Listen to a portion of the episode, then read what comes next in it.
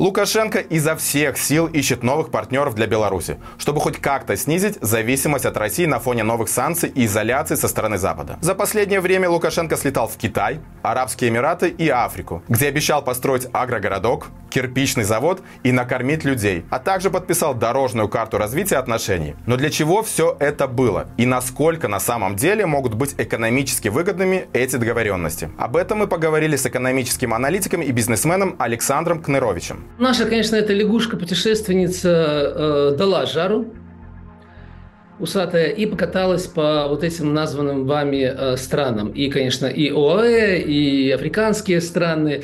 И, конечно, это сегодня выглядит как, ну, если оставить за пределами там Китай, как попытка найти хоть что-то. Потому что сегодня белорусская, белорусская торговля более чем на 60% завязана на э, Россию, а это означает монопольную зависимость. Это означает, что любой чих в России отзовется у нас э, э, какими-то более серьезными заболеваниями. Да? Поэтому как бы он ищет, у него есть иллюзия, что потеряв весь европейский рынок, потеряв украинский рынок, где-то там далеко-далеко за горами, за долами, есть какие-то другие страны, куда тоже можно продавать все то, что раньше продавалось э, в Европу. Э, опыт с Венесуэлой был крайне негативный. На Венесуэле потеряли несколько сот миллионов долларов. Да? Сейчас как бы мы ищем новые Венесуэлы, потому что вот эта история с экваториальной э, Гвинеей, она выглядит как? Это богатая страна, которая продает много-много э, нефти за рубеж, и там уровень э, ВВП в полтора раза больше, чем в Беларуси. Но там три четверти откровенно нищего населения. Там 7% э, больных СПИДом. Там люди просто не доедают. Почему? Потому что верхушка просто грабит свое собственное население. Там есть замечательный вице-президент, сын сегодняшнего президента, который как бы является большим любителем люксовых автомобилей, скупает по всему миру вещи Майкла Джексона. И, в общем, на этом заканчивается вся экваториальная Гвинея. Является ли она нам партнером? Но я очень сомневаюсь. Обычно дружбы между диктаторами экономической никакой выгодной не получается. Никогда так это не работает. Ну и предложение построить, например, кирпичный завод э, в Гвинее для меня выглядит совершеннейшей дуростью. Почему? Потому что, ну, собственно, специалисты знают о том, что кирпич сегодня – это очень дорогой и очень неэффективный строительный материал. Он активно используется, например, в отделке стен, как у меня сейчас сзади э, за спиной, но это как бы, но это как бы интерьерные какие-то вещи или экстерьерные дорогие. Никакой экваториальной Африки, никакой белорусский кирпич не нужен, потому что сегодняшний сегодняшние технологии современного строительства – это каркасные технологии, монолиты, это в крайнем случае газобетон, но никак не кирпич. И вот по одному этому примеру видно, какого уровня проработки, какого уровня дилетантизма и непонимания, как бы, с кем мы имеем дело, вот эти все проекты.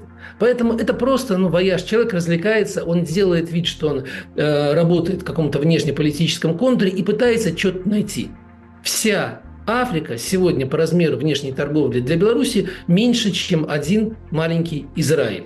И так будет дальше. Ничего не будет, ну, кроме вот таких как бы телевизионных вояж. Отдельная история, конечно, с Китаем. С Китаем, конечно, история – это история нашего провала, но там другие отношения. Китай второй для нас э, торговый партнер, огромное отрицательное сальдо. Мы на 3 миллиарда долларов практически за год покупаем там товаров больше, чем туда продаем. И это сальдо, этот дрык растет. Да? И Китай для нас, как бы, это страна, которая верила в нас 10 лет назад и вкладывала в нас деньги. Но она же, глядя, глядя сегодня на Лукашенко, испытывает огромное разочарование. Почему? Потому что за 9 лет в Китае экономика выросла в два раза, в Беларуси она осталась на месте. То есть все китайские инвестиции не дали ничего. И поэтому вот этот вот наш усатый гражданин приезжает туда, ну, наверное, он должен как бы рассказать, а что это вообще произошло? А как это так, вы, вы в нас вложили сколько-то миллиардов долларов, а мы ничего с них как бы не, не смогли сделать. Китай, знаете, Китай страна с капиталистической экономикой. Там 92% частное, участие частных э, предприятий в экономике. Китай идет совершенно в другую сторону, не в белорусскую. И если бы Беларусь училась у Китая, мы находились бы в совершенно другой ситуации. Поэтому э, вот такая история, катается он по свету э, вынужденно, но больших каких-то эффектов от э, этих вояжей для белорусов, конечно же, не будет. Беларуси надо восстанавливать отношения с самыми ближайшими соседями. В первую очередь с Польшей. Польша – это экономика там, ну, в два раза меньше сегодня, чем э, российская, но это мощный мог бы быть торговый инвестиционный партнер для Беларуси, и он вот здесь, сразу за Бугом. Поэтому не надо никуда летать, не надо как бы совершать поездки э, к папуасам и к индусам.